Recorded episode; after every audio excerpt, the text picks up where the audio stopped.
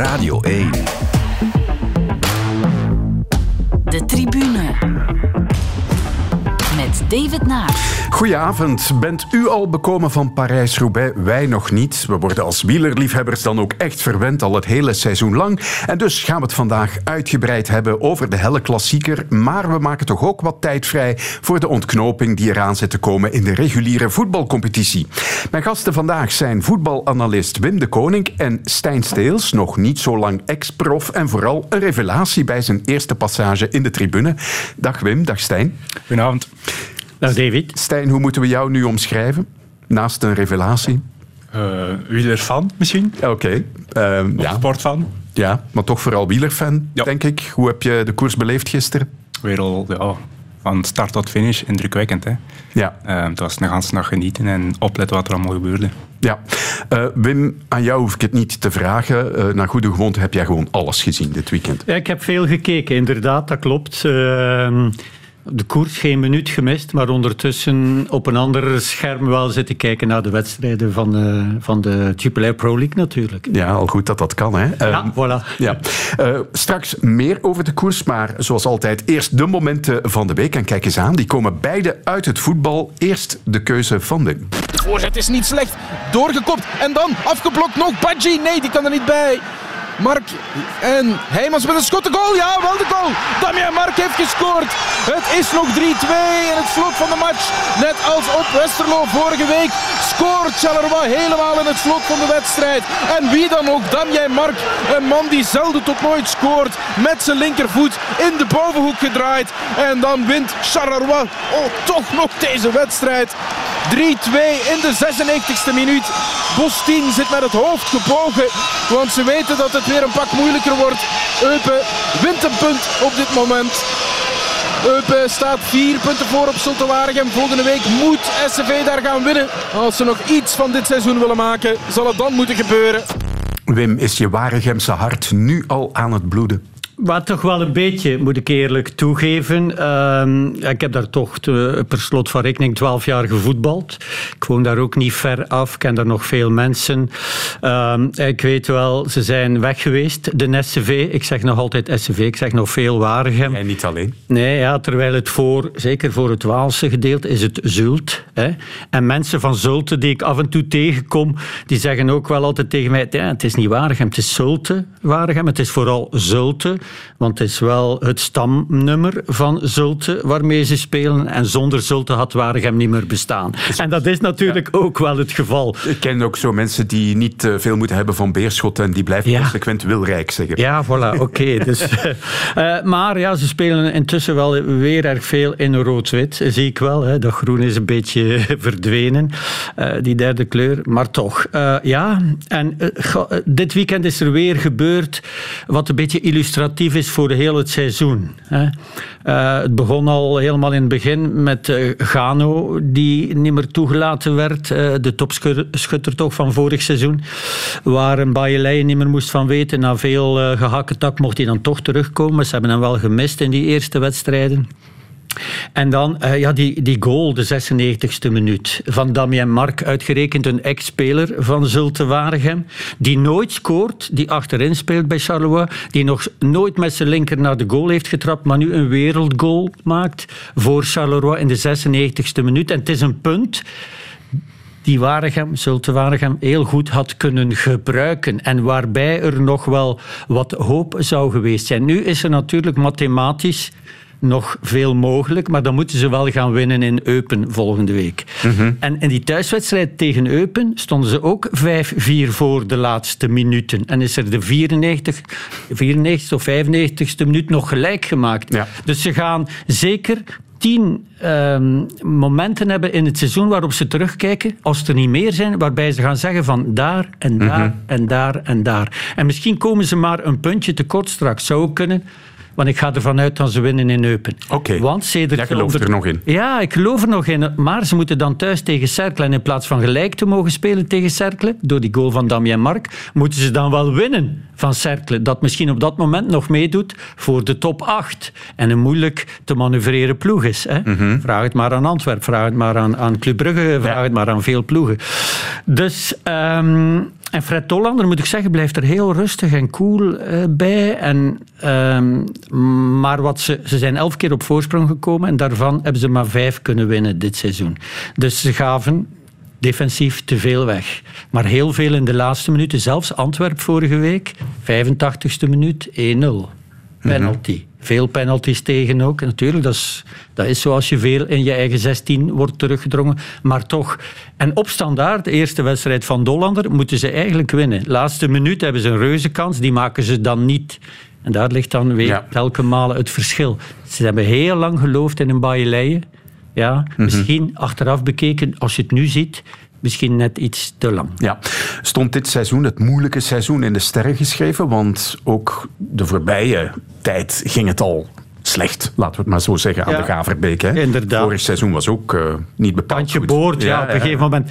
En uh, ja, de, de C E O heeft nu ook al wel in een interview een aantal weken geleden gezegd, als het dit seizoen niet is dat we degraderen, is het volgend seizoen.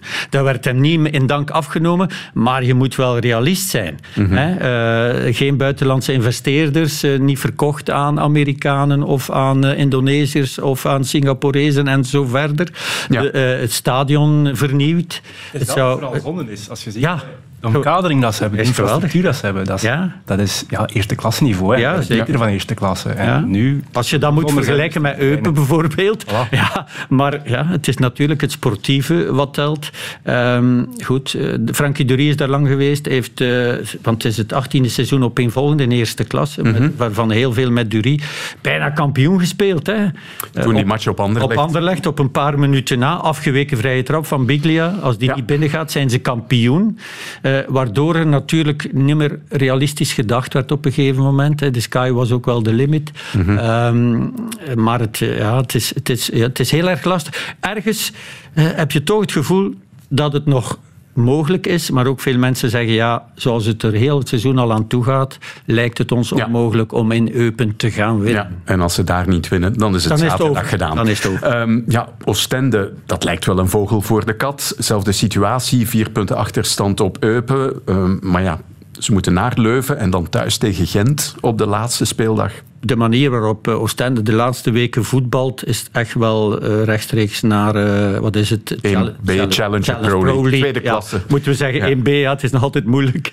Uh, dat is bij Waregem niet het geval. Het, het rare is dat uh, Oostende nog met drie één gewonnen heeft van Zulte Waregem. Niet zo heel lang He? geleden. Ja, echt weer een zespuntenwedstrijd. Ook weer een wedstrijd waarvan je zegt van ja, daar hadden we het nooit moten, mogen laten liggen. Zeker nu als je het niveau ziet wat ze wel nog halen. Hè? Want op Standaard, niet vergeten, Standaard wint gisteren. Wint, wint tegen Club Brugge, wint tegen Anderlecht. Klopt, al die topploegen wint uh-huh. tegen Genk. Ja, Zulte Waregem was sterk op Standaard. Ja. Ja, was misschien ook door het feit dat Standaard net wat minder gemotiveerd was, maar toch. Dus ja, Oostende, dat is een vogel voor de kat, dat is duidelijk. Maar ik had bij Zulte, ik ben in januari naar een wedstrijd van Zulte gaan kijken, tegen Westerlo.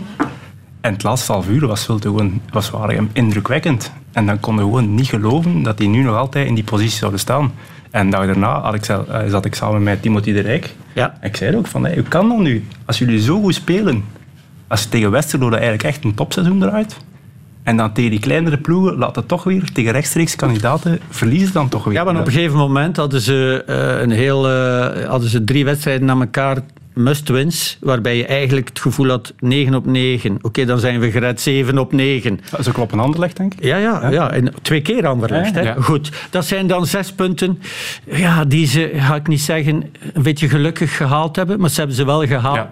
Maar dat zijn de enige van wie dat je zegt van oké, okay, dat, dat was dan een meevaller. En al de rest was een tegenvaller. En die negen op negen, ja, dat hebben ze niet gedaan. Integendeel, dat was dan twee op negen. Mm-hmm. Dat was te weinig en daar hebben ze het uh, verspeeld. Alhoewel het mathematisch nog altijd zeker is. Dus stel je voor ja. uh, dat het toch nog zou gebeuren. En je hebt nog de indruk dat in die club er toch nog altijd ergens een soort geloof is dat ja. het wel nog kan. We zullen zien wat ja. zaterdag brengt. Om vier uur is het die wedstrijd op Eupen.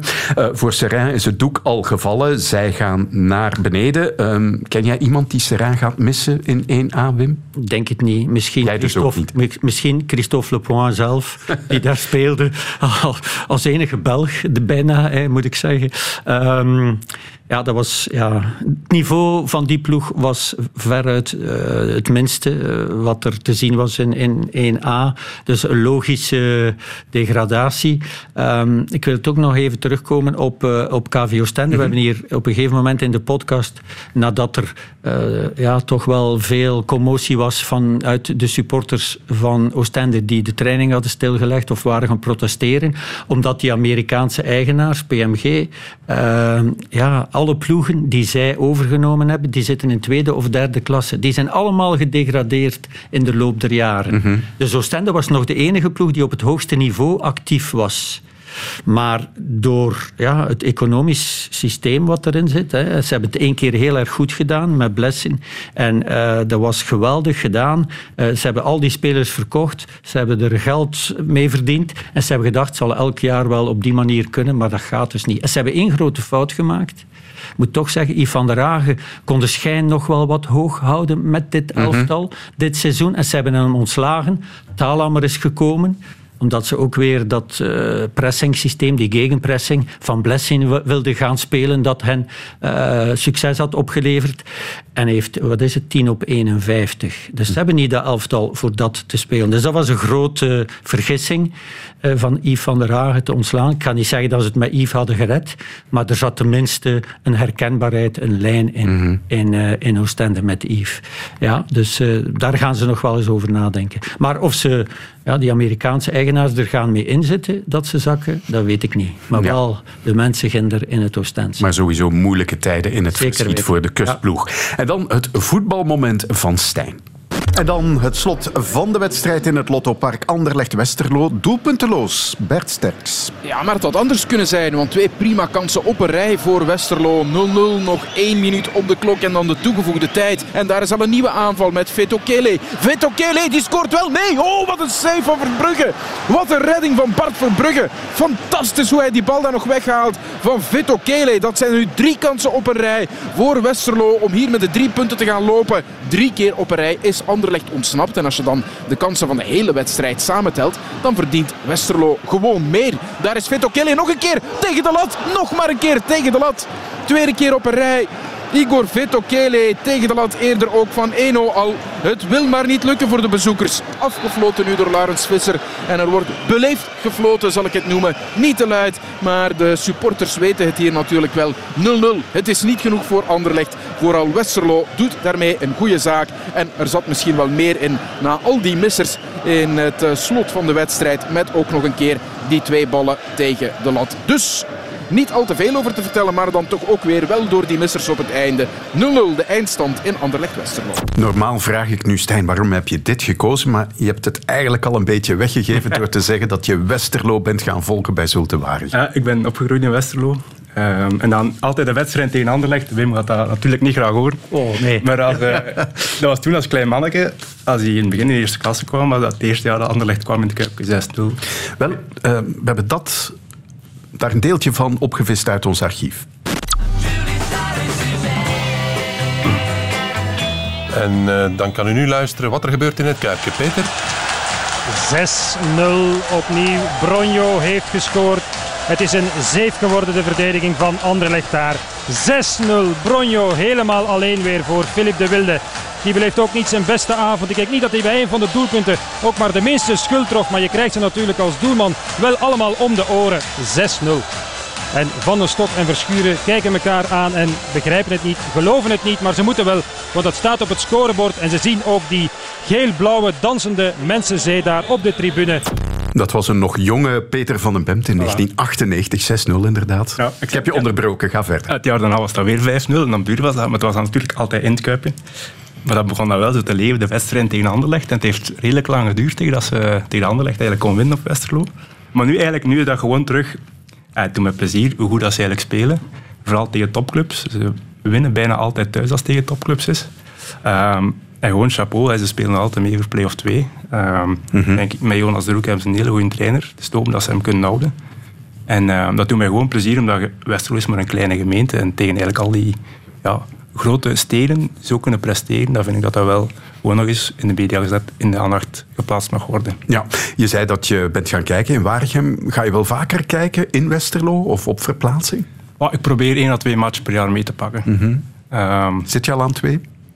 Ik, niet, nog niet. Nog, misschien met de reclame dat ze me nu nog eens even uh, een kaart gaan geven. Ja. Maar ik denk in play-off twee gaan we ze wel zien. Ik was erbij, ja. hè, uh, bij die zes nul.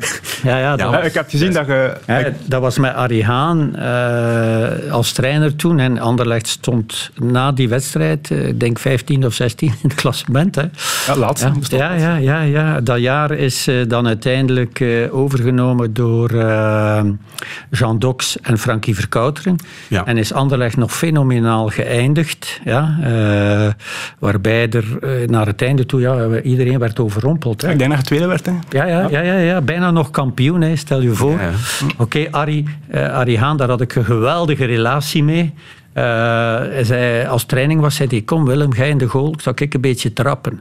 En Arie die trapte heel de training naar mij. Of spelletjes spelen. En nu nam mijn kop en jij moet dit en jij moet dat. En af en toe eens kijken, terwijl ze aan het trainen waren, keek hij achterom. Doen ze het ginder goed of niet? Ja, ja. ja die, had, die had eigenlijk niet meer zoveel interesse buiten zichzelf. Maar is later nog wel trainer geweest in het buitenland en zo. Mm-hmm.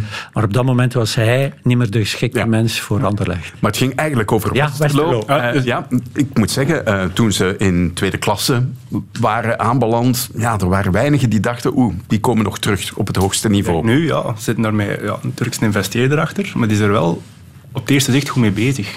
Um, zo, dus nu een geslaagde, ja, een geslaagde o, ja, overname is het eigenlijk. Ja. Hè? Ja. ja, niet op het eerste zicht, want het is niet ene die, ik weet niet hoeveel ploegen heeft, heeft één ploeg, Westerlo. Mm-hmm. En is ook komen wonen daar in Westerlo. Wat op zich kasteel, ook al kasteel ongebruikelijk is. Om er dichtbij te zijn. Ik heb ook eens met Jonas De Roeck gepraat. Ja, die mens volgt dat van dicht. Um, is niet degene die zich overal mee moeit. Maar er staat de structuur. Het wordt echt wel heel erg professioneel. Ja, ze zijn nu bezig ja? aan, aan, aan het nieuwe basecamp, zogezegd. Ja. Het trainingscentrum. Ja, ja, ja, ja, ja. Dan wil het wel zeggen dat als investeerder ermee bezig zijn. Dat niet gewoon is van, we gaan hier proberen wat transfers te regelen en geld te cashen.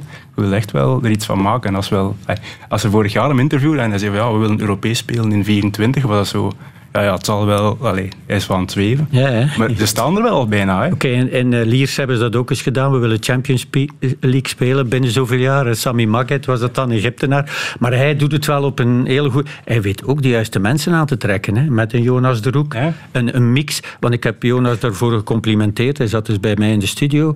Ja, met jongens die... Uh, Belgische jongeren of jongens die overal afgeschreven waren. Mm-hmm. Ze zijn nu geweldig voetbal aan het spelen. Maar ook wat jonge buitenlanders natuurlijk, die heel goed gecast zijn. Maar zijn inbreng is enorm. Hij heeft wel al laten weten dat hij zeker nog een jaar bij Westerlo blijft. En ik denk als hij dat zegt, dat hij dat ook wel meent. Ja, ik hoop het. Ja, als er ja. dan een andere ploeg passeert, want dat gaat al wel gebeuren natuurlijk. Want hij, ja, hij zou ook bij Brugge passen, hè? Ja, maar hij zou een beetje overal passen. Ja, ja. Hè? Mm-hmm. uh, ja. Dus uh, wat dat ja. betreft. Maar, uh, en ook nu, als er spelers uh, op de transfermarkt komen, jonge spelers, dan wordt Westerlo ook genoemd dat ze misschien zouden naartoe gaan. Ja, dus het probleem is, veel is mogelijk Westerlo, Westerlo heeft nog heel veel gehuurde spelers voor het moment. En dan ja. gaan we wel, dan gaan we wel allee, om dat te kunnen houden, of je moet weer nieuwe jongeren kunnen aantrekken of nieuwe spelers. Dus dat kan nog wel een beetje een moeilijk punt worden voor de toekomst, maar ja, de basis staat er nu wel en ik hoop dat ze er echt verder op kunnen bouwen en zo mooie resultaten kunnen blijven boeken. En wie weet deze zomer al Europa in. Voilà. Ja, dat, uh, dat is als mogelijk. Als ze play-off twee spelen, of ja. de Europe play-off, uh, en die moeilijke dat, naam. Als ze dat winnen, want dat is dan, dan moeten ze heel erg vroeg aan de bak voor de Conference League. Dat is wel zo. Ja, dat uh, kluwen leggen we dan een volgende. Ja, voilà. De tribune. De Ronde van Vlaanderen was geweldig. En ook Parijs-Roubaix was dat. Hoe is het nu met jou? Na de Ronde van Vlaanderen, valpartij, hele zware race. Hoe voel je je nu? Uh, niet heel goed eigenlijk. Uh, ik heb al wel last van mijn knie en uh, mijn ribben. De afgelopen dagen. Uh, toch harder gevallen dan ik eerst dacht, denk ik. En uh, natuurlijk ook een superzware koers gehad in de Ronde. Van Aert met de overname al. Dit is al Wout van Aert, hè? Dat is inderdaad Wout van Aert. Niemand anders dan Wout van Aert. Er is al een kleine afscheiding. Met vier zijn Wallers. Is dat Degenkolb die meest? Ik denk het. Ja, Degenkolb, ex-winnaar. En Laporte, denk ik. En Laporte en Van der Poel. Vier stuks en dan een gat. Hier komt nog eens een aanval. Is het opnieuw van Van der Poel? Jawel, het is opnieuw Van der Poel die gaat aanvallen. Derde keer nu. Hellende strook bij de bevoorrading. Vol op de trappers. En Kung die kraakt. Kung die kraakt. Alliteratie. Bovenop een helling. En Degenkolb die zegt ik probeer mee te gaan. Maar Van Aert zit alweer heel snel in dat wiel. Oh, mannen, mannen, mannen. Je kijkt achterom en je ziet gewoon een schaduwbeeld. Zouden die dromen 's nachts van elkaar?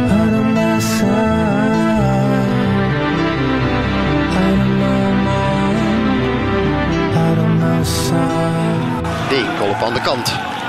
Zoek ja. de kant op.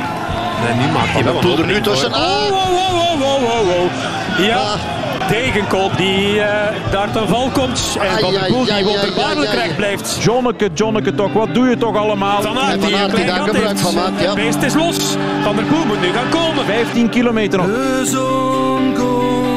Van der Poel op het wiel van Van Aert. En ik kijk om mij. Met elkaar samen. Van der Poel die neemt over. Ik ben in het, het duo waarvan we droomden gaan zij nu richting pistestomen.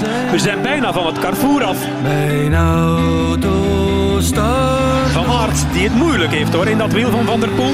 Maar er wel nog altijd in zit. Maar ik kan nooit meer naar huis. Oh, Van der Poel rijdt stilletjes aan weg op de stenen. Wout kraakt. Is aan het kraken. Wout van Aert. Maar ik denk dat hij pech heeft van Aert, want hij was ja. dus op communiceren. Hij staat die lek van Aert. Hij staat lek achteraan. Hij staat lek. Jawel, hij staat lek. Oh, Wout van Aert. Wat een dikke, vette pech. Achteraan lek. Achteraan lek. Ah, tegen dat je dan een wiel krijgt. Hier is de bel voor Mathieu van der Poel. Laatste ronde op deze legendarische piste. Kippenvel, absoluut. Mathieu van der Poel schrijft deze editie van Parijs-Roubaix op zijn naam. Na een geweldige dag op een fiets. En Wout van Aert en Jasper Philipsen staan mee op de foto.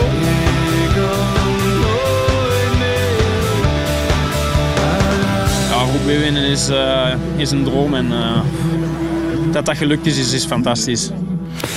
Ja, fantastisch was de wedstrijd tout court. Um, ja, niet alleen Parijs-Roubaix, Stijn, zoals ik al zei, maar wat een, voor, een fantastisch voorjaar maken we mee in de koers. We hebben ongelooflijke koersen gezien. Hè? En dat is het leuke, dat je hebt een paar toppers. Dus je hebt met Wout en Van der Poel en um, met Pogacar er eigenlijk drie fenomenen, maar die ook echt doodgraag koersen. Dus ze breken de koers super vroeg open en als kijker is dat gewoon fenomenaal om te zien.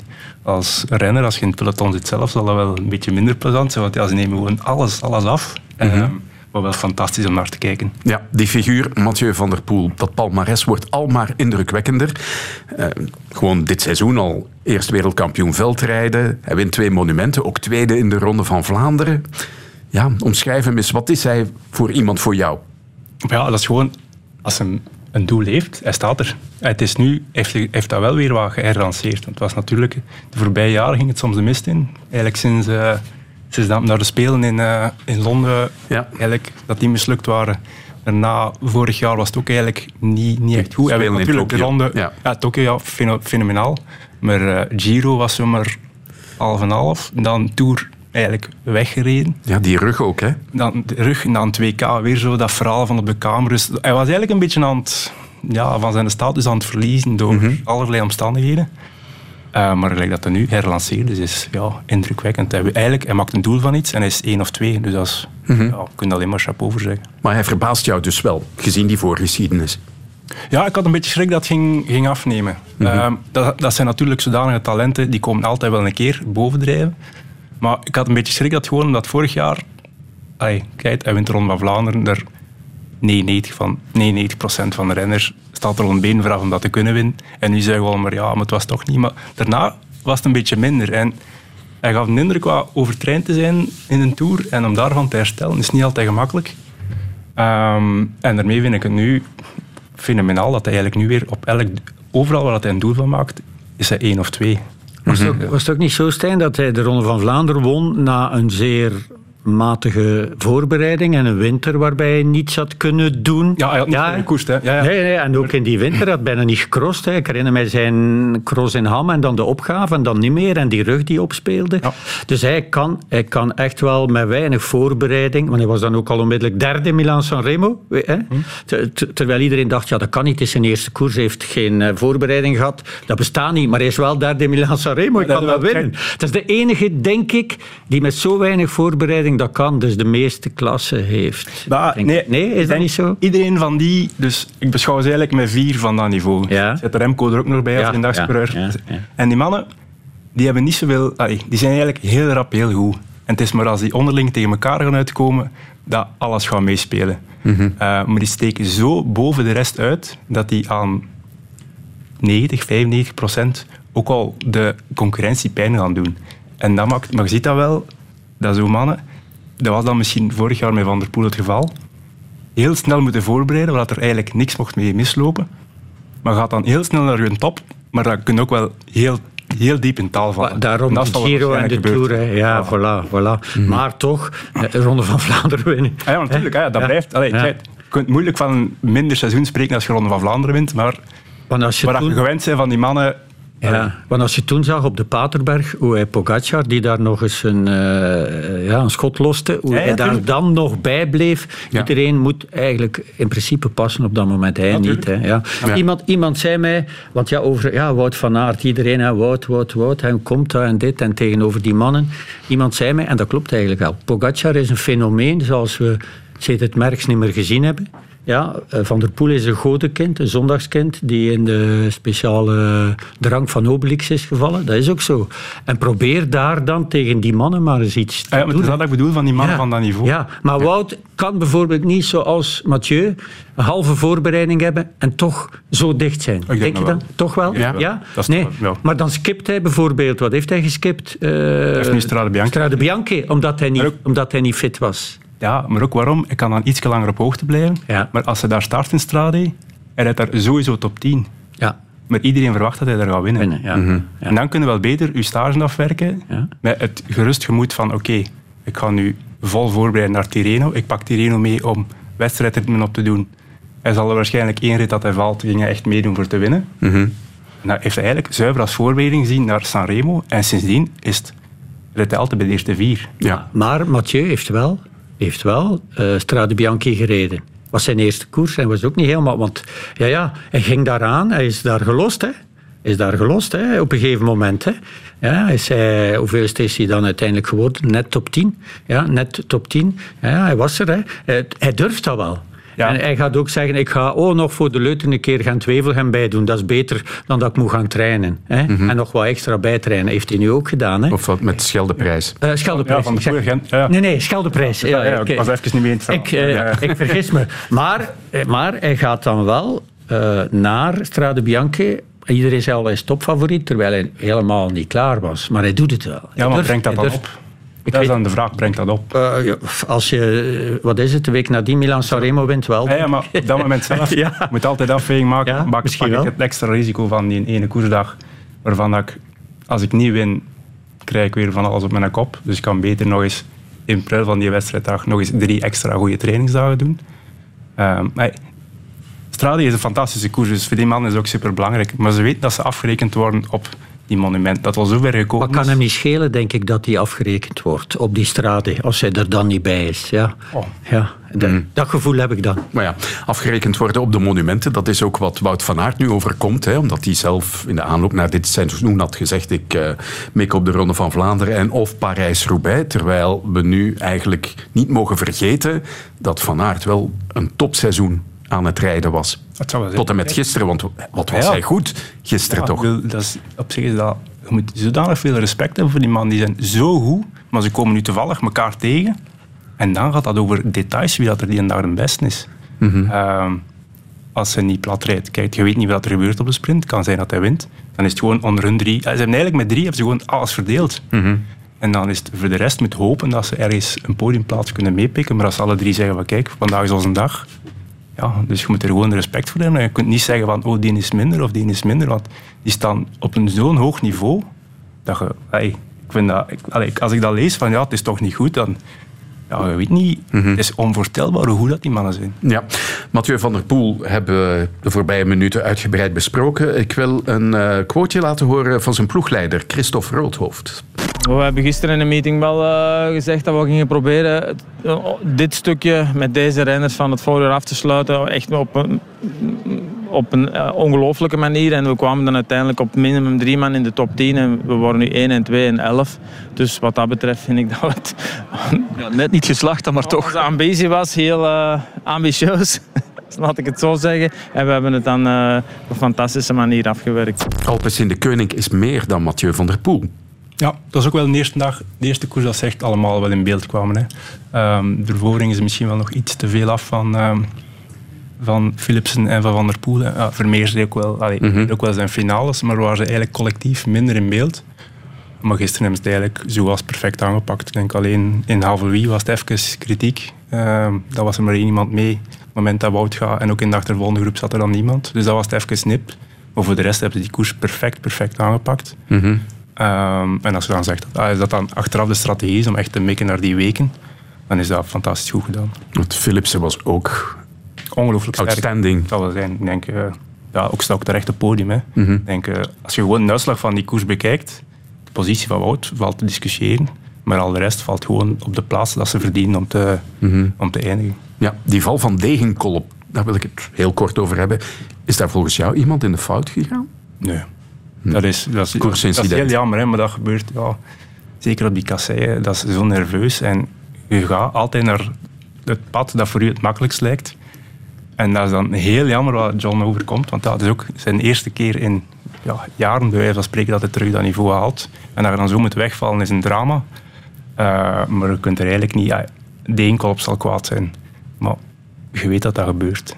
Was het, Stijn, de bedoeling van Mathieu om via het paadje te gaan aanvallen op dat moment? Want ik denk dat hij daar een soort aanval aan zit. Of dat hij Wout probeert te counteren. Ja, dat hij voelt dat Wout komt, ik weet het niet. Vlak daarvoor was er zo'n moment dat Van der Poel echt wil aangaan en Wout zit er niet in het wiel.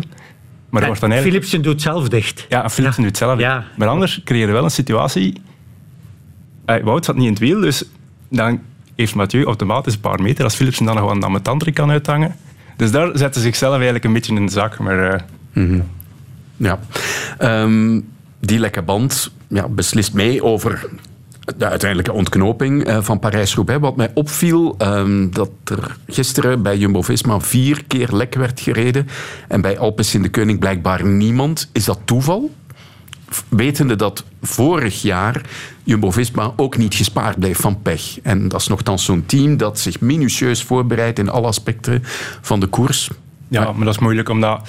Um, ik veronderstel dat hier toeval is. Dat is gewoon, ja. Je kunt wel zodanig veel verkennen. Dat is altijd rare verhalen, die verkenningen. Um, er zijn de renners allemaal schoon achter elkaar. We hebben ook nog met Quickstep gehad. We gingen verkennen. Geen enkele lekke band, ah, top. We hebben ons materiaal gekozen. En dan staat hij in Roubaix en je duikt er gewoon met vijf naast elkaar een kasseistrook binnen. Je pakt elke put dat er valt. En dan is je verkenning eigenlijk ja, voor een deel voor niks geweest. Omdat je gaat altijd uit van de meest... Ja, ja je rijdt op rij en je rijdt zwart als dat je kunt over die stenen, maar je hebt altijd het ideale pad. En vanaf dat je ernaast zit, komt in putten en de put terecht. En dan gaat het automatisch sneller lek rijden. Ja. En verkenningen, vaak ook ander weer, hè? Nou ja, het is dat. Als ik die mannen van Arge Dusser zag rijden donderdag of vrijdag in de regen... Dan dacht ik van, hé, was hij, en Oliver Naassen zei het ook, maar wat zij dan aan het doen? Je rijdt, het is levensgevaarlijk, want dat ligt spekglad. Je rijdt je materiaal allemaal kapot.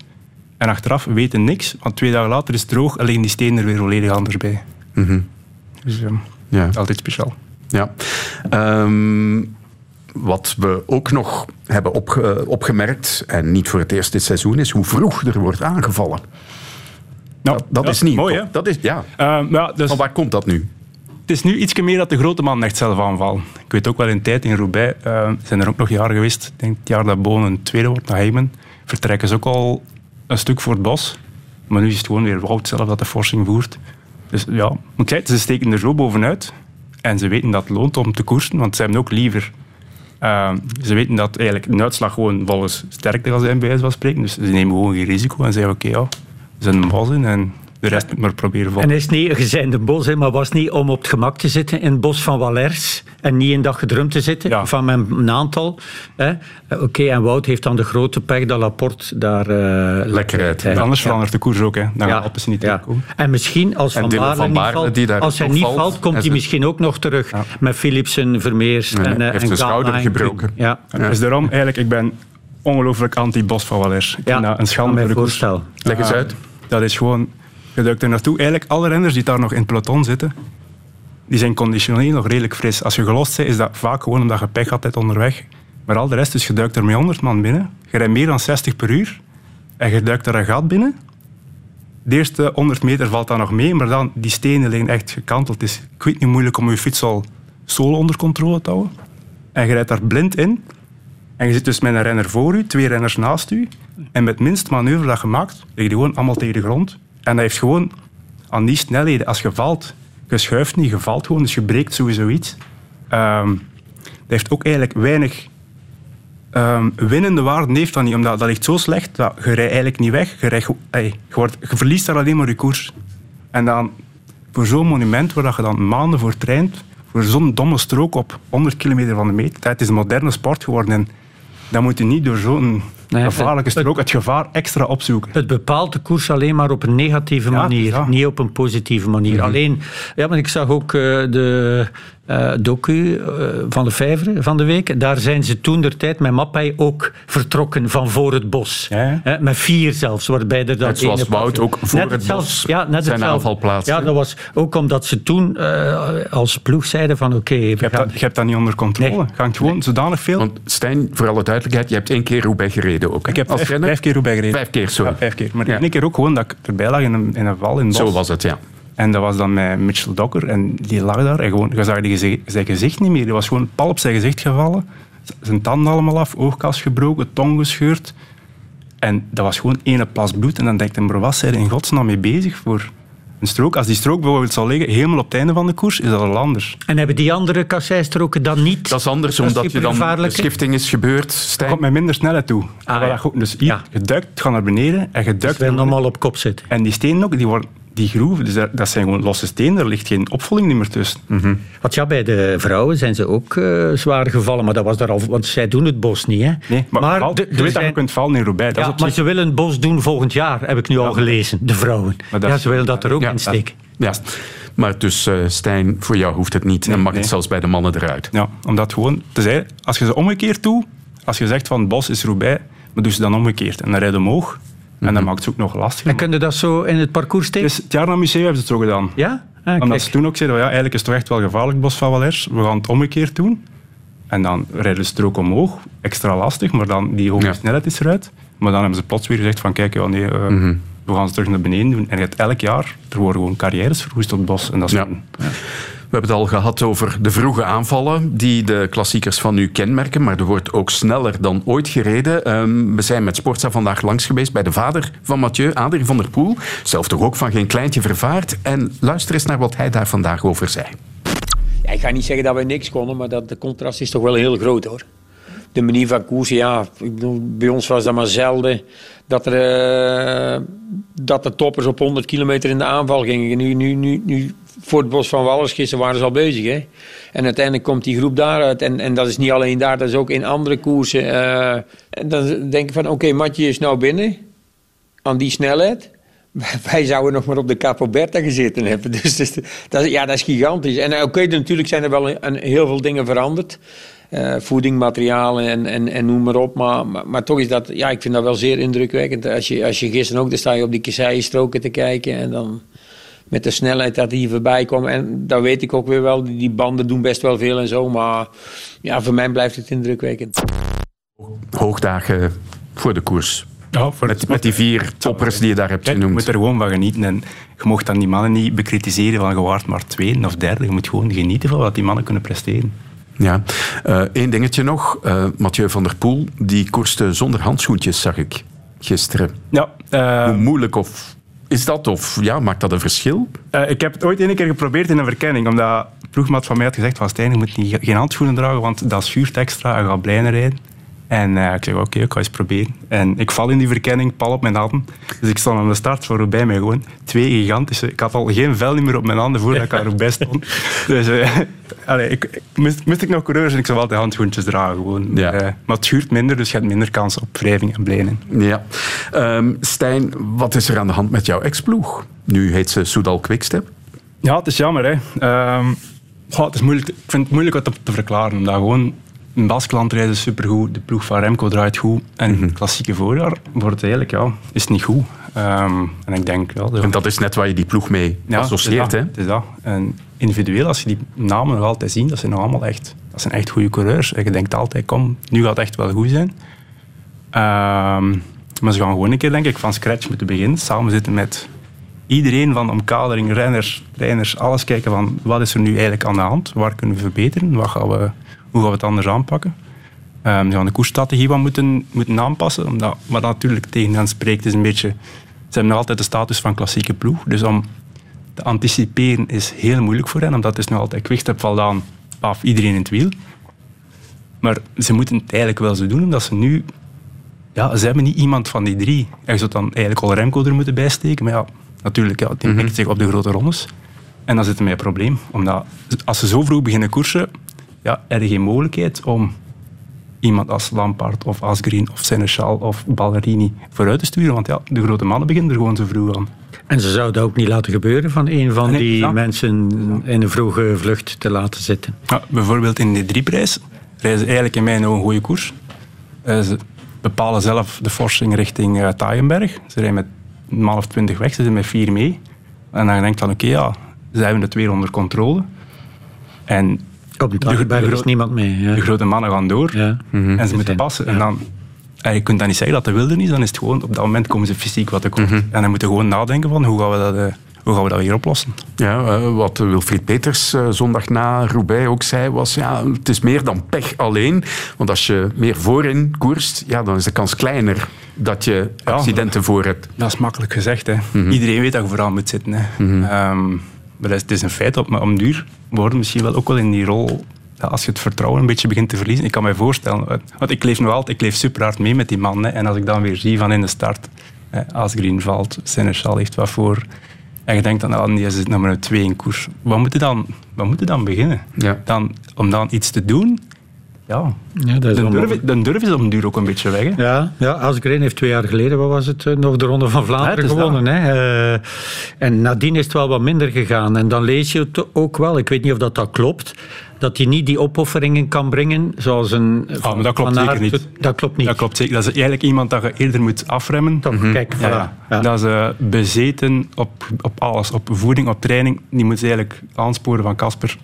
Ja. Een keer een beetje meer en traint een keer een beetje minder. En, want die rijdt ook gisteren van waar die komt. Dus die komt de eerste of de tweede strook, heeft die materiaalpech. Mm-hmm. Maar als je dat voor hebt, al de auto's zitten geblokkeerd achter een valpartij. Dus je zit gigantisch ver achter. Hij slaagt er toch in om terug te komen. Ja, juist. Hij zit goed gepositioneerd in het bos. Als die valpartij er niet is, zijn zowel Yves als Kasper mee. Ja. Maar ja, je ligt tegen de grond en je moet weer al vertellen van ja, ik heb weer pech gehad. Mm-hmm. En dat is ook zo, hè. Yves ook. Yves is de eerste dat niet door kan. Yves zat gewoon in het wiel van die man dat uiteindelijk naar de groep van der Poel van Aert rijdt. Yves moet remmen, maar je hebt die afdaling. Dus op dat moment pakt hij nog vijfenvijftig per uur rij. Maar als je naar nul moet gaan en dan moet je terug in gang trekken op die stenen. Dan zijn ze weg. We zijn een half minuut ja. kwijt. En ja. dan moet je achteraf weer zeggen van ja, ik was wel goed, maar... Ja. En dat is frustrerend. Hè? Ja. Een woordje nog over de wedstrijd bij de vrouwen met die mooie derde plaats van uh, Marten Truijen. Maar jij denkt dat er meer had ingezet, ja. Stijn? Ik en Wim ook? Ik ook, ja. Ja, ja tuurlijk. Dat is, ik vind dat zo raar. Het moet je winnen, hè, Stijn? Het zal wel zijn. In een koers als Roubaix. Iedereen is bezig met al die details van bandendruk en speciale fietsen. En ze komen op de piste en het is alsof dat ze nog nooit nagedacht hebben van hoe gaan we hier sprinten op de piste? Eigenlijk met Marten ook, de sprint als hij trekt. Maar ik heb gelezen van Michel Cornelissen dat het voor het eerst dat ze op de piste kwam. Ze heeft ah, ja. nog nooit op een piste gereden. Dat kan toch niet? Ze zijn man... bezig met details, ja, je gaat verkennen. Ja, gaat dan ook op die piste en ja, doe zo'n sprint. En hoe, pistetrainingen, gewoon ja. bespreek. Op de piste sprint is, tussen wegrenners is het niet moeilijk. Hè. Je laat een klein gaatje en je zorgt ervoor dat je de renners achter je kunt opvangen. En wat doen al die vrouwen? Ze proberen nog meer aan de binnenkant te zitten. Dat je volledig vast zit. Daardoor valt Marcus ook. Hè? Ja, ja, daardoor ja. valt Marcus. Die wou echt onderdoor de hele tijd nog door. Maar dat slaat hem niks. Maar van hoe ver Truijen komt... Want ze ja. moet nog even inhouden. Hè? Ze komt van heel erg ver. Ze rijdt zo'n snelle sprint dat ze eigenlijk onthoogd moet zijn. Zat ja. Parijs-Roubaix. Heeft hij een bespreking van twee minuten dat ze een idee heeft dat ze moet sprinten op de piste mm-hmm. en die wint Parijs-Roubaix. Die ja. gaan nu wel blij zijn met een derde plaats, maar ze heeft Roubaix verloren. Gewoon door... Eén dom detail, waar je als ploeg een beetje aandacht aan besteedt. Hij gaat gewoon ja, van de koersen bij de Ze hebben natuurlijk gewonnen. Nooit gedacht dat ze daar voor de zege zou sprinten. Ja, ja, dat maakt niet ja. uit. Nee, maar dat hebben ze nooit gedacht. Hadden ze dat geweten, hadden ze zeker maar, die training gedaan. Maar voor alle duidelijkheid, dat kan ook bij de mannen gebeuren. Natuurlijk. Hè? Dat, dat ze niet weten hoe ze op die piste moeten rijden en sprinten. Dat zou, een, dat zou moeten geautomatiseerd zitten in je brein. Want ik ga met zoveel renners naar de meet, ik doe dat, dat en dat. En dat kan zijn dat dat mislukt, maar je moet weten. Op de piste sprinten, hè. Dat is, zelfs als je niet de snelste bent en je weet een beetje hoe je dat aanpakt, kun je dat echt redelijk makkelijk winnen. Omdat je weet hoe je iemand moet opvangen, hoe je kunt sturen, hoe je ze wel van achteruit kunt controleren. Is dat een verschil met sprinten met een vaste pion? En zo, of is het net zoals op een, op, ja, in het Kuipke bijvoorbeeld? Is het hetzelfde? Is het hetzelfde principe? Ja, het is natuurlijk, ja, eigenlijk wel. Het gaat er gewoon over hoe je een renner opvangt. Je weet dat je eigenlijk, dus wat die vrouwen verkeerd doen, je weet dat je een renner... De renners die onder u zitten, moeten eigenlijk geen rekening mee houden. Want die kunnen toch vastzetten. Ja. Je gaat er boven rijden en die kunnen niet weg. Ja. En je laat een klein gaatje. En je weet dat als er iemand van achteruit komt, je gebruikt dat gat om je te lanceren. Je stuurt twintig centimeter omhoog en iedereen die achter u komt, zit ook vast. Mm-hmm. Ja. En dat staat Bonen bijvoorbeeld in, in de sprint met Heyman. Als je een, een half meter laat en je stuurt vijf centimeter omhoog, wint de Parijs-Roubaix. En als je dat op voorhand weet... Maar zijn... hij wist dat toch wel op dat moment? Ah, ik weet dat niet. Ja, ja, dat maar dat is... zijn toch dingen... Allee, dat is basiskennis. Het is niet dat je de Olympische finale sprint moet rijden. Dat is gewoon een, een sprint tussen wegcoureurs. Ja, ja. Ja. Nou, lange, het gaat over nou, winst en verlies. Hè. Ja, inderdaad. Dus... Voilà. Uh, ik hoop dat ze allemaal goed geluisterd hebben, Stijn. Dan kunnen ze voilà. dat meenemen in hun voorbereiding voor volgend seizoen. De tribune. We begonnen deze tribune met twee voetbalmomenten en we gaan ook eindigen in het voetbal, want we zitten op twee speeldagen van het einde van de competitie. Uh, Wim, ja, play-off één gaat erg spannend worden, denk ik, want de eerste drie zitten zo dicht bij elkaar. Dat is eigenlijk, ga terug naar start en begin opnieuw. Ja, klopt. Uh, Genk had op een gegeven moment tien punten voor op de tweede en twaalf of dertien op de derde. Maar daar blijft nog weinig van over. En door de halvering van de punten zijn zowel Genk, Union als Antwerp titelkandidaat. Hè? Maar kun jij een titelfavoriet aanwijzen op dit moment? Goh, ik niet eigenlijk. Nee, nee het, de, de, het momentum zit niet bij Genk. Ze blijven nog wel goed voetballen, uh, maar ja, ze hebben wat pech. Uh, Onuachu, daar is al veel over gezegd, ze horen dat daar niet graag. Maar dat is degene gisteren bijvoorbeeld die wel een doelpunt had gemaakt. Ze hebben gisteren veel kansen afgedwongen. Bodaar heeft goed gepakt, maar ze missen ook wel kansen. Ze hebben wat pech met de scheidsrechter. Uh, het is altijd wel wat. Uh, de, de vervanger van Onuachu is dan geblesseerd, Arokodare... Hm. Dus dan moeten ze allemaal El Hadj gisteren als een aanvaller uh, gaan, gaan spelen.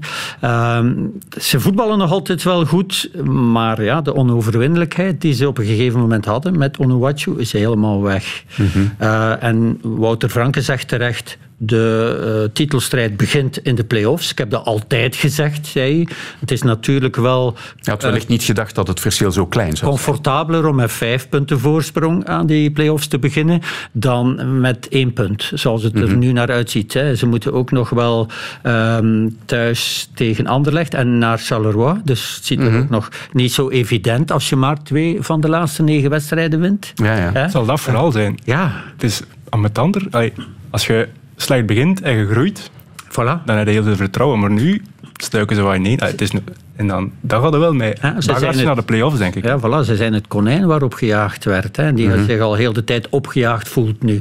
Terwijl die andere ploegen, Union en Antwerp, daar natuurlijk heel veel uh, voordeel psychologisch uithalen. Mm-hmm. Maar ik schrijf ze nog niet af voor mm-hmm. de titel. Mm-hmm. Hè, uh, zo'n eerste wedstrijd, uh, dat is altijd een zespuntenwedstrijd. Als je die dan wint, en ik denk de vierde...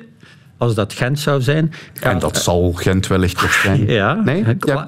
K V Mechelen, ja, die, die moeten toch uh, eens weer beginnen voetballen. Hè, als ze die bekerfinale niet dus, uh, sowieso willen, ja. willen weggeven. Hè. Volgende. Gent zou wel eens de dupe kunnen zijn van het feit dat Mechelen nu al weken na elkaar Niet, ge, niet gemotiveerd kan je niet, niet stellen, maar bezig is met die bekerfinale.